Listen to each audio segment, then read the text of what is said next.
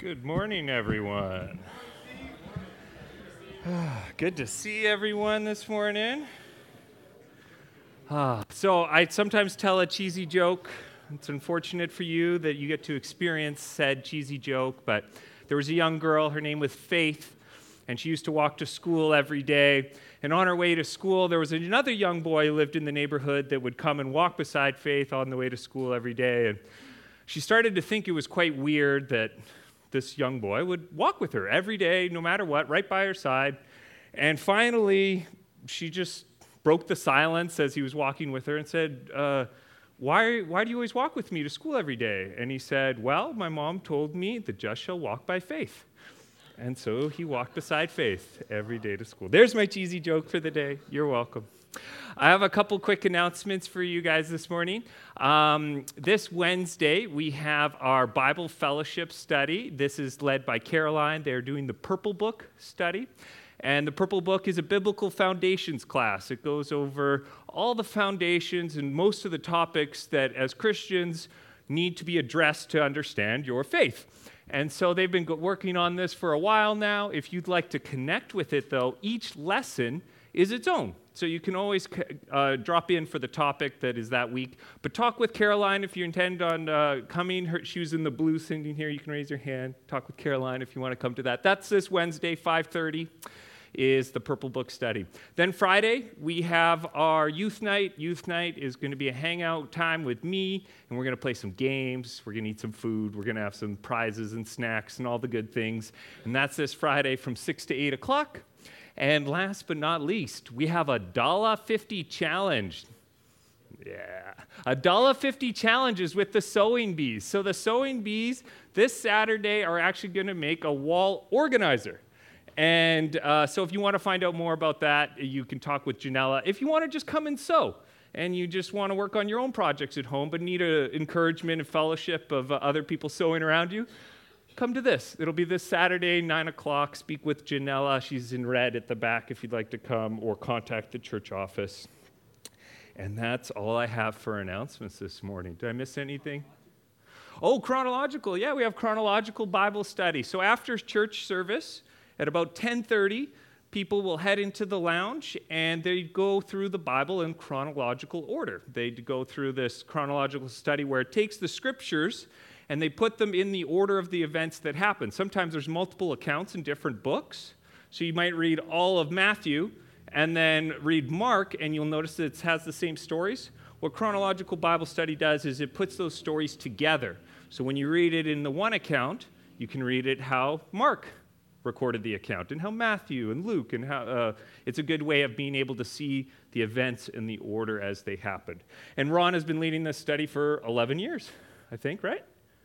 Yeah, 11 years. So if you want uh, some questions answered, he's a good one to go to. He has uh, a good insight into the word, and, and yeah. So that's this uh, afternoon, 10:30 after service is our uh, chronological Bible study, and that's all I got for announcements. So I'm just gonna pray, and we're gonna start talking about faith today. Isn't that funny that the joke was about faith too? Oh, Steve, so good. Heavenly Father, we just thank you in the name of Jesus that we get to come here and fellowship openly, that we uh, are able to be encouraged by your word, be encouraged by our brothers and sisters sitting beside us. And God, if there are things weighing on our hearts right now, the things that are bothering us, the things that happened this week that just haven't been able to shake loose, Holy Spirit, we invite you to give us peace, that we would release the things we need to forgive, that we would uh, be active in that forgiveness, that we would go to those that we are not seeing eye to eye with and make right. Lord, I ask that if there are things that are making us sad, Lord, that you would give us the joy of the Lord. It says it's our strength. And so, Lord, we just ask that as we come to you this morning, that you'd be working and mending in our hearts. And that not from the words of me, but God, that we would be encouraged by your word this morning, that the things that you have to say to us, especially about faith and what it means to walk out our faith, would be made known to us. That we would understand that and actually walk more like Jesus and more like the way you've created us and designed us to be because of who you are and who you've uh, shown us who you are through Jesus. And so, God, we just ask for a blessing over this time. Anything that I shouldn't say, strike it from me or help them not remember it, and the things that I should, place on my heart to share. And we just pray this all in your son's name, Jesus. Amen. All right, so I'm going to move this. So I'm going to get uh, my brother Brian ready to come on up here in a few seconds. He's going to be reading Hebrews chapter 11. And uh, how many of you guys have ever read the book of Hebrews? It's not about coffee, it's about the people. Hebrews is a very famous book. We actually don't know the author, he's not recorded in the book. So it's unknown, although some people associate it with Paul or other first believers. But um, the author, whoever he was or she was, decided that they wanted to explore the idea of Jesus in connection with the Hebrew faith. And so, what he ends up doing is he develops this whole argument for the first 10 chapters of the scroll. He starts talking about who Jesus is, what it means that he came, what it means that he is our high priest, someone who is go between between you and the Father. He's your high priest. And he really develops this idea, and he spends 10 chapters diving into it, and it's deep. So, we're not going to do that right now because well, we have to go home at some point. And uh, so 10, uh, we're going to skip the first 10, but just have that as your foundation. And at chapter 11, uh, the author makes this transition. He switches. He switches from explaining who Jesus is to how do you respond to the information of knowing who Jesus is as the high priest. And we get this very famous chapter of the Bible that many people call the faith chapter. Um, it's Hebrews chapter 11. And so, as I invite my brother Brian to come up to read Hebrews chapter 11 to you, I'm going to explain. Uh, usually, these letters were written so that a whole congregation, such as yourselves, or a fellowship of families and people, could come together and have the letter written to, or written, read to them out loud, and usually in one sitting. Now, we're not going to read the whole book of Hebrews right now in one sitting, but I thought it would be a beautiful experience to have the whole chapter of Scripture so you could see what this author is developing about how do we respond in faith and some of the great examples of faith in, in our uh, story of the Bible. So, this is Brother Brian. If he wants to come on up, give him a hand so he doesn't feel nervous.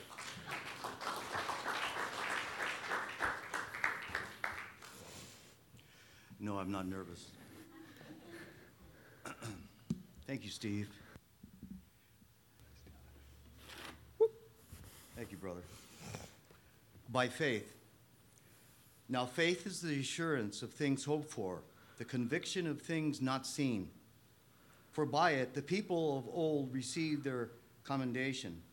By faith, we understand that the universe was created by the Word of God, so that what was seen was not made out of things that were visible. By faith, Abel offered to God a more acceptable sacrifice than Cain, through which he was commended as righteous, God commending him by accepting his gifts.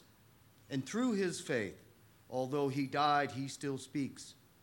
By faith, Enoch was taken up so that he should not see death, and he was not found because God had taken him. Now, before he was taken, he was commended as having pleased God. And without faith, it is impossible to please him. For whoever would draw near to God must believe that he exists and that he rewards those who seek him. By faith, Noah, being warned by God concerning events as yet unseen, in reverent fear, constructed an ark for the saving of his household. By this he commended, he condemned the world and became an heir of the righteousness that comes by faith. By faith, Abraham obeyed when he was called to go out to a place that he was to receive as an inheritance. And he went out, not knowing where he was going. By faith, he went to live in the land of promise, as in foreign land, living in tents with Isaac and Jacob and heirs with him of the same promise. For he was looking forward to the city that had foundations, whose designer and builder is God. By faith, Sarah herself received power to conceive, even when she was past the age, since she considered him faithful who had promised. Therefore, from one man and him, as good as dead, were born descendants as many as the stars of heaven, and as many as the innumerable grains of sand by the seashore. These all died in faith, not having received these, not having received the things promised, but having seen them and greeted them from afar, and having acknowledged that they were strangers and exiles on the earth. For people who speak thus make it clear that they are seeking a homeland. If they had been thinking of that land from which they had gone out, they would have an opportunity to return. But as it is, they desire a better country, that is, a heavenly one. Therefore, God is not ashamed to be called their God, for he has prepared for them a city. By faith, when he was tested, by faith, Abraham, when he was tested, offered up Isaac, and he who received the promises was in the act of offering up his only son, of whom it was said, Through Isaac shall your offspring be named. He considered that God was able even to raise him from the dead, from which, figuratively speaking, he did not receive him back. By faith, Isaac invoked future blessings on Jacob and Esau. By faith, Jacob, when dying, blessed each of the sons of Joseph, bowing in worship over the heads of his staff, over the head of his staff. By faith, Joseph, at the end of his life, made mention of the exodus of the Israelites and gave directions concerning his bones. By faith, Moses, when he was born, was hidden for three months by his parents because they saw the child was a beautiful and the child was beautiful and they were not afraid of the king's edict. By faith, Moses, when he was grown up, refused to be called the son of Pharaoh's daughter, choosing rather to be mistreated with the people of God than enjoy the fleeting pleasures of sin. He considered the reproach of Christ greater wealth than the treasures of Egypt, for he was looking to the reward. By faith, he left Egypt, not being afraid of the anger of the king, for he endured as seeing him who was invisible. By faith, he kept the Passover and sprinkled the blood, so that the destroyer of the firstborn might not touch them. By faith, the people crossed the Red Sea as if on dry land, but the Egyptians, when they attempted to do the same, were drowned. By faith, the walls of Jericho fell down after they had been encircled for seven days. By faith, Rahab the prostitute did not perish with those who were disobedient because she had given a friendly welcome to the spies. And what more shall I say? For time would fail me to tell of Gideon, Barak, Samson, Jephthah, of David and Samuel and the prophets, who through faith conquered kingdoms, enforced justice obtained promises, stopped the mouths of lions, quench the power of fire, escaped the edge of the sword, were made strong out of weakness, became mighty in war, but foreign armies to flight. Women received back their dead by resurrection. Some were tortured, refusing to accept release so that they might rise again to a better life. Others suffered mocking and flogging, and even chains and imprisonment. They were stoned, they were sawn in two, they were killed with the sword. They went about in skins of sheep and goats, destitute, afflicted, mistreated, of whom the world was not worthy, wandering about in deserts and mountains, and in dens and caves of the earth. And all these, though commended through their faith, did not receive what was promised, since God had provided something better for us that apart from us, they should not be made perfect. Amen. A lot of the word faith in there. Did anyone notice that word? It might have been used a few times in that section of Scripture. It seems to be something that the author sees as core to those that walked and were the foundations of the faith. They're literally called the foundations of the faith because they walked according to the things that God had called them to. And they did wonderful things. And so he really wants us to know that each of these people was acting by faith. So he sees faith as the core. Now, I'm going to open up the questions to you guys. Here's an, open chance to respond. And don't be embarrassed, but uh, faith has a, little bit of a Christianese like jargon to it these days. What does it mean? So I'm going to ask you guys what do you think faith means? You can shout out what you think faith means. What do you think that means? Taking God at His word, yes. What else is faith?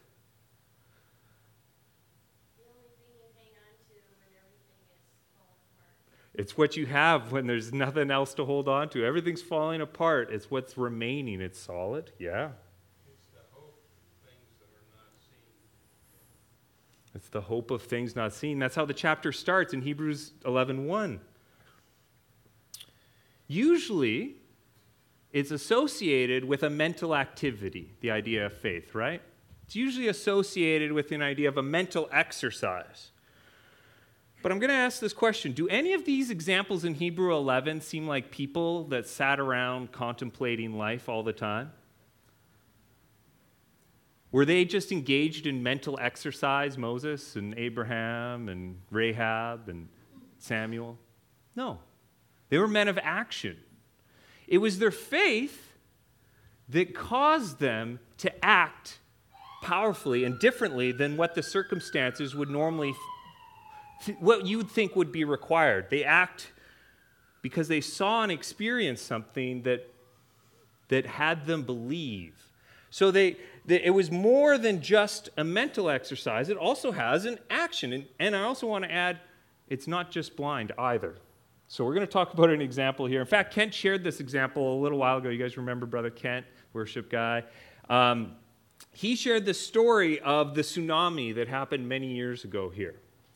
And what had happened was the, there was a, one of the tragedies that happened in this tsunami was that there was a school tour down at the point. I think it was Laupahoehoe.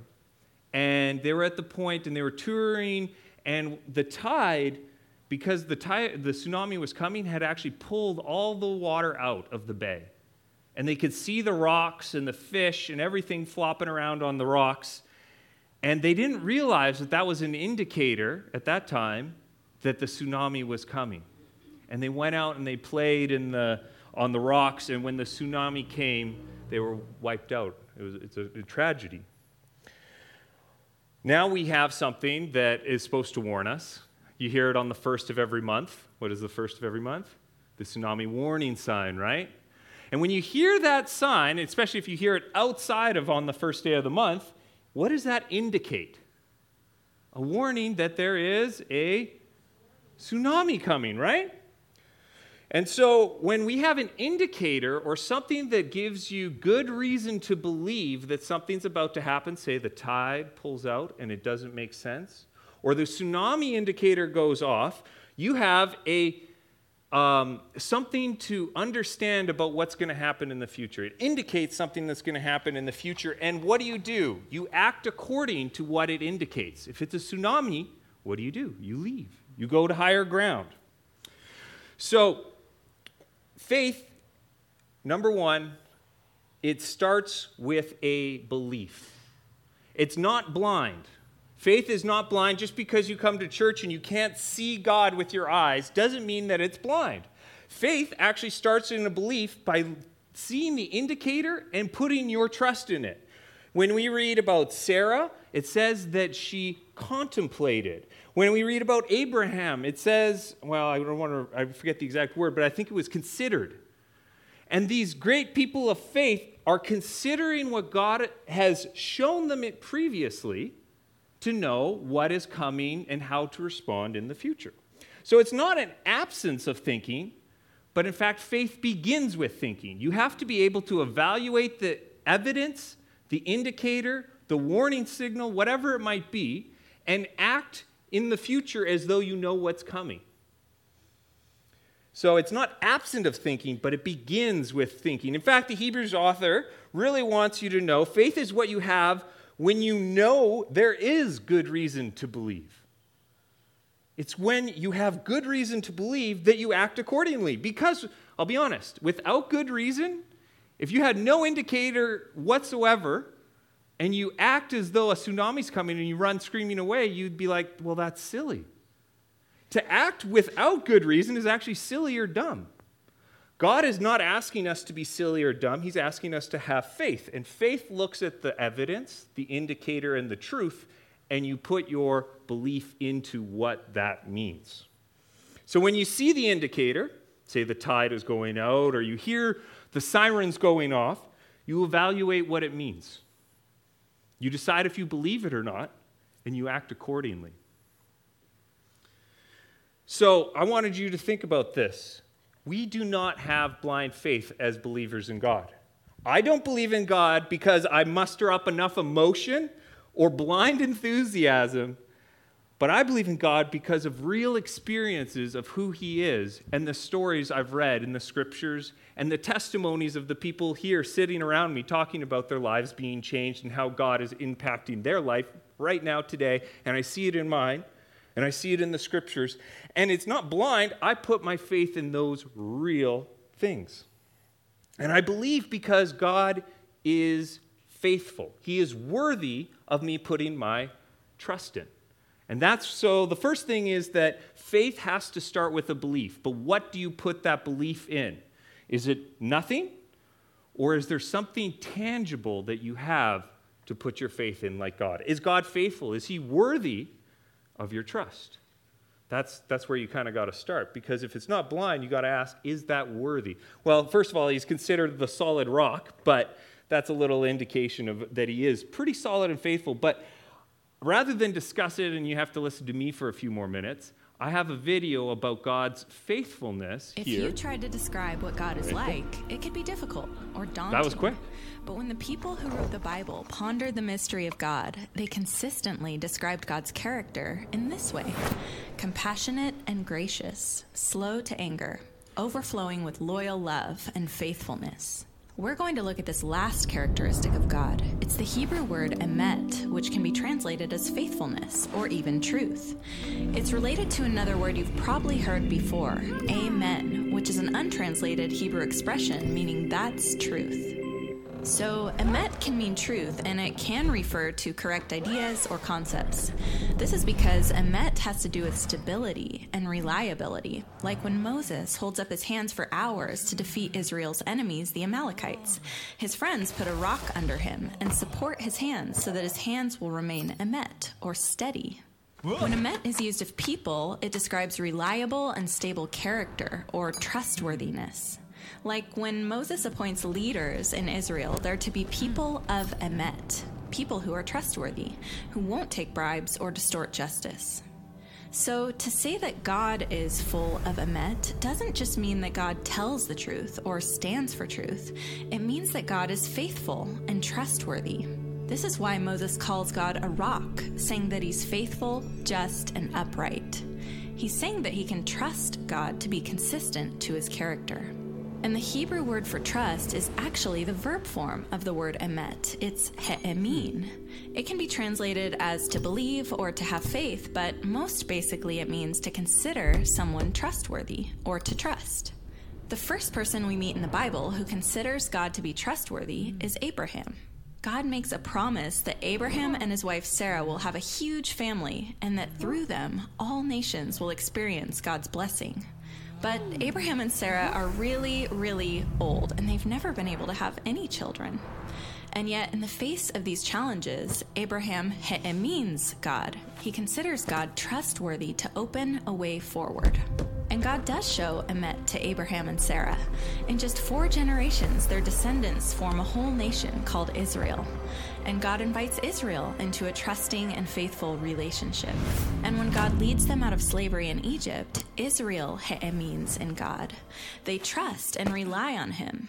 But when they come to the land God promised to Abraham, and they find out it's filled with giant cities protected by giants, their trust in God's emet fails. But eventually, we meet an Israelite who does trust God in the face of giants. It's David. He yells at the giant, You come with a sword and a spear, but I come with the name of the God of Israel. David consistently relies on God. In fact, it said that David walked in Emet before God. So, David considers God to be faithful and responds with faithfulness. This is why God promises to raise up a faithful descendant of David, whose kingdom will endure forever, or in Hebrew, have emet. This faithful king will become the source of trust and stability for others forever. But when the kingdom later collapses, the Israelites find themselves without a home and without a king. And they cry out, Oh God, where is your loyal love that you swore to David in your emet? They're accusing God of abandoning his promises to Abraham and to David. Is God trustworthy? Is he faithful after all? The first line of the New Testament is an answer to that question. This is the lineage of Jesus the Messiah, the son of David, the son of Abraham. In other words, through Jesus, God fulfills his promises. Or as Paul says, Jesus came on behalf of God's faithfulness. He is the faithful king whose kingdom will endure forever and who invites all nations to trust God. Now, trusting anyone is risky. It's hard to know if anyone is really full of emet. But the biblical story portrays a God who's been faithful all along and whose promises were fulfilled in the story of Jesus. And so, as we look out at the obstacles facing us and our world, we're invited to take that same risk and join Abraham, David, and the people of God in trusting that God is overflowing with faithfulness.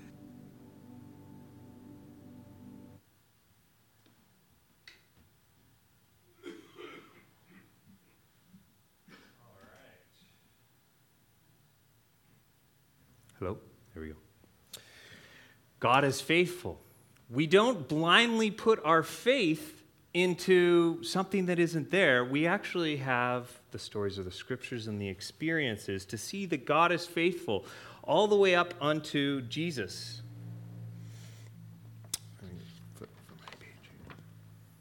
So, if faith starts with a belief, it starts with putting your trust in something reliable what does it end with? Well, part two of faith, it's two sides of the same coin, is that it ends with action.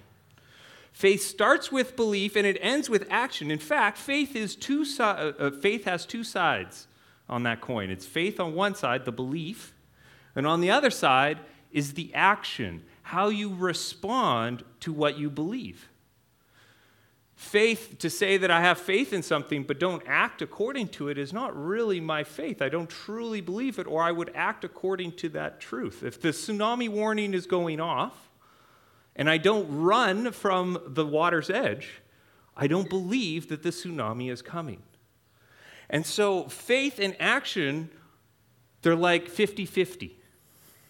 It starts with knowing He is faithful and then you act according to that faith. In the book of Hebrews, when he uh, does the list of the heroes of the faith, he lists quite a few of them uh, Moses, Rahab, Gideon, Samuel, David, all these people of faith. And it's God is working through the faith by their actions. God is interacting and engaging through this world through your faith and through my faith. He works through your faith and by your actions. He's moving and accomplishing his purposes through the men and women of faith. That's why these are considered the founders, the, the, the, the forefathers. Because he is accomplishing his purposes through those that are willing to listen and put their trust in him and act according to what he says, not what you might experience in a sinful, compromised world. We should therefore act day to day through the lens of this faith. And so I kind of came up with just a real brief overview, generic lens of our faith. But God created a good world. It was good. It's, he says it actually seven times in creation that He created it good, good, good, good, good, very good. And we caused sin. Sin entered in the world because we decided to decide right and wrong for ourselves but it doesn't end with God then terminating us or exiling us permanently. God is actually faithful, and He designs a plan to bring us back into unity with Him, with His good world. And He proves He is faithful as we read the scriptures. We read from Moses to Ab, or sorry, uh, think of Noah, who was saved by faith. Moses, who goes back to Egypt, walks through a sea with water on either th- side of him, goes into battle with his hands raised against an enemy that is far more powerful. He shows he is faithful through these stories, that God is with those that dedicate their lives to trusting him. And it culminates in Jesus. This whole Old Testament and the scriptures is building up to this character that is going to fulfill this Messiah figure, this anointed one who's going to bring about redemption of the world and payment for our sins. And it culminates in this character. And so we see this story and we now look forward as though all those promises, heaven is now here on earth. That's how we live. As believers, we look at that, we look at the evidence, we see the, the, the, the theme, the lens, we see it culminate in Jesus, and now we live our lives in faith that Jesus did rise from the dead, that he was the Messiah, that God didn't abandon his, abandon his creation, but gave us a hope and a future through him, and we look and live forward to that. So, what's an example of one of the ways we can do that? Well, Jesus gave us a very convicting sermon in Matthew chapter 5. It's called the Sermon on the Mount. And in that sermon, he talks about a lot of different things that we can do, but some of the hard things that he really nails down are things like forgiveness, generosity, loving your enemy, how to have healthy relationships, how to avoid gossip, about marriage. Jesus talks on these things but according to today's lens, they're actually very different than how we would see it in today's circumstances. A lot of the ways we look at forgiveness is well, do they deserve forgiveness? Did they ask for it? Did they actually make a difference? Or do, am I going to hold this against them until they do? What about in relationships? If the person isn't uh, meeting all the needs in the way you see it, then you nowadays it seems to be about most of the marriages find different ways of finding a different partner that will meet them in the way that they think that their current partner cannot. Generosity. God asks us to be generous even when we have a little. That doesn't make sense. But we live according to the idea that there's more beyond what we have in our pocket. Loving your enemy. That's not a natural thing. You have to look at the and have faith that loving your enemy is actually the most important and powerful thing you can do for your enemy. Because the natural lens, without having an understanding of who God is and how He can use that love, you would say, They're my enemy, and you're at war with them. We look forward as though it has happened now. In fact, that's the Lord's Prayer. When Jesus gives the Lord's Prayer, he says, Thy kingdom come, thy will be done here on earth as it is in heaven. Is God's will being done in heaven? Amen, it is. Yes. And so your prayer is that you are acting in the way as though you live in heaven right now. You live according to those principles of forgiveness, generosity, loving your enemy, how to have healthy relationships, and we live accordingly. Faith and actions are a positive feedback loop. Do you know what a positive feedback loop is? What it is, is when you cause one thing, it causes another thing to happen that goes back to the beginning and causes it to start all over again. It's a positive feedback loop. Um, so, as you, uh, for example, if you're in a shouting match, this is a simple everyday experience. You're in a shouting match, you start getting louder. What do they do? They get louder back. Then you get louder. Then they get louder back. And that's a positive feedback loop. You're building upon what just happened and it causes it to build up more in, in that direction. That's a positive feedback loop. But instead of looking at it as a negative in an argument, it's faith, as you give your faith into it and you act accordingly, you trust and see that God is faithful. You experience it, you taste it, you, you, you're tangibly changed by his faithfulness. So, what do you have more of? Faith. And faith drives you back into action. And as you are acting upon your faith and you experience and taste his faithfulness, what does it do? It builds your faith again. And so faith and action are two sides of the same coin. My dad's favorite song when I was growing up, I asked him uh, when I was a kid, and I don't know if it's his the favorite song, but one of them was, and you may know this one, is Trust and Obey. Have you guys ever heard that song? Trust and Obey? Oh, Brian, you Brian said sing it. I, instead, I'll read it, and maybe you'll even hear a little bit of a hum in there or a lyric.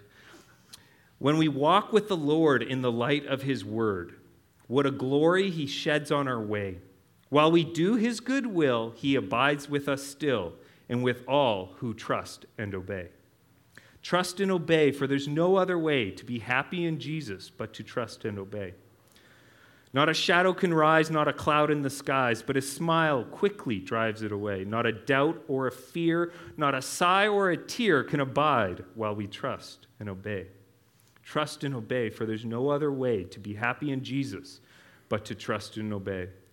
Then in fellowship sweet, we will sit at his feet or will walk by his side in the way. What he says we will do, where he sends we will go, never fear, only trust and obey. And 'tis so sweet to trust in Jesus, just to take him at his word, just to rest upon his promise, just to know, thus saith the Lord. Jesus, Jesus, how I trust him, how I've proved him o'er and o'er. Jesus, Jesus, precious Jesus, oh, for grace to trust him more. Trust and obey, for there's no other way to be happy in Jesus but to trust and obey. One of the things he also would challenge me with was this hypothetical situation that if Christianity became illegal overnight and it was no longer allowed to be a Christian in America and it was totally illegal and you could get arrested for it, he would look at me and he would say, Would they have enough evidence to arrest you? And that is the action if you say and follow this idea of God created the world, there's sin, He's coming, He provided Jesus, He's coming again, do you live differently? Or do you live exactly as though everyone else around you does and just say and have this faith in your heart? It has to come out in an action. So let's consider your world. I'm going to I'm going to close with some ideas. I want you guys, faith is not an absence of thinking. If you have questions, I want you to explore them. If you're not sure why it, it, it, the Bible seems to present itself this way or that way, I don't want you to have blind faith. I want you to dive into that question and I want you to get intimate with God so that you can have that satiated, so that that feeling can actually build your faith. It's something that you used to shy away from that you were concerned about. Maybe you didn't know or understand this topic. Dive into it, build your faith, move towards it. So if you have questions, don't let them be blind. There's enough evidence to have a solid foundation to put your faith in. Consider your world. Look at the world around you. Do you see creation? Does this come from chance? Is there such a thing as going against the law of entropy where everything tends to disorder and only it seems God's creative power can actually provide the order to keep things like gravity and solar systems in alignment? Or how chemical reactions work? Do you see in creation a good God? Do you also see in your creation a compromised creation in sin? Do you see anger and hate, warfare, terrible things? Don't be shy of these things because as you pursue God and seek Him in His Word, you'll see that's actually in alignment with how He says the world is. It's a good world compromised by sin. You don't need to shy away from these things. Consider your world. Does it align with what Scripture says? And then move towards the truth. Move towards the truth. Don't be lazy in your faith. If you start to see that God is faithful and He is answering your questions, move towards the truth. Get up. Go. Become a man of action. The Hebrews, actually, in uh, Deuteronomy, there's a famous uh, verse that they say almost every day and at least once a week. It's called the Shema. And ver- it starts off with, Hear, O Israel, the Lord our God is one. You shall love the Lord your God with all your heart, soul, mind, and strength. And it goes on, but that word, Hear, O Israel, Shema, hear, it actually has two meanings. Do you know what it is? Trust and obey, or believe and obey. And so move towards the truth. And here's a challenge for us as well examine your life. When you look at your relationships that you have with your friends, your family, whoever, if you, when you look at how you spend your free time and what you do and what you think about and where your mind is at most of the day, examine it. Examine your finances. Do you live as though and spend money as though you are a follower of the Messiah? How do you present yourself to others? Do, you, do people see the joy of the Lord in you and forgiveness and compassion? Examine your life and see does it exemplify what our faith is all about? Is it what you believe is exemplified in your life? And that's very humbling because as I say those things like, how are my relationships? How do I spend my time or my finances? It's, it, it can be convicting. Yes, there's more. And so I wanted to close with this last idea on faith that Daniel actually talked about a while ago is each person, imagine faith as a scale where there's like Jesus and being perfect on one side and the most evil sinner you can imagine on the other. And this is your scale of faith. And let's say there's somebody that who's actually pretty good. You know, they're, they're not bad. They actually are uh, fairly honest. They are generous a little bit. They might start on the scale a little bit over here, maybe a little more closer to that side. This is all hyperbole. Um, but they might start a little bit there. But if they never move in their faith any closer, if when they encounter Jesus and they encounter God and His goodness, and it challenges them to move closer to that, and they don't move, how much faith are they showing as if they don't move any closer? Now I'm going to give you an example of another person. This person over here might be your most horrible person that you would never want to be around. They're a liar, they're a cheat, they steal from you whenever they're around and they have a life encountering change with Jesus, and based off of their faith, they might lie a little bit less. They're not taking your things in the same way. Maybe they're asking first, at least, and then they take it anyways. Who knows? But they start making changes in their life that are bringing them closer to Jesus. That is the person that is showing more faith than the person who started over here and never moves. And so don't be complicit in our faith, but move forward, move towards what is reliable and true, and evaluate do, does your life, even if you're starting, maybe you're starting more from this end than this end, that's okay. Are you moving and acting based upon what you know is true? So don't shy away from your questions. Don't shy away from the scriptures if you're scared that, oh, maybe God of the Old Testament is a scary guy. No, he's not. Dive into them head first. See that He is faithful and true and act accordingly. And so I'm going to invite up the worship team as we pray. And if you guys want to do the first or the, the second song, Everlasting God, I think it was, I think that would be a great one to close with. But I'm just going to pray with us. You can pray this with yourself too in your heart. But Heavenly Father, you have shown yourself to be faithful and trustworthy. You are a solid rock, something that doesn't wobble and tip around or change with the wind or the weather, but you are worthy of putting our faith into. We've seen your story through creation, from a good world to our mistakes, but you still proved faithful and interacted with us and reached out in relationship. You were faithful. You made promises of a coming one, of Jesus. You, you brought Jesus. You, got, you let us experience you here on this earth you have shown yourself faithful. And so, Lord, if we have these questions or we're unsure, Lord, meet us where we're at. It says in Hebrews chapter 6 that we first must believe that you are and that you are a rewarder of those who diligently seek you. And so, Lord, I ask that we would move towards you and seek you, and that it would cause that positive feedback loop, that as we experience your faithfulness in our lives, as we walk out in generosity and love and compassion, that those things would actually build our faith again as we see it have an effect and a blessing in this world around us.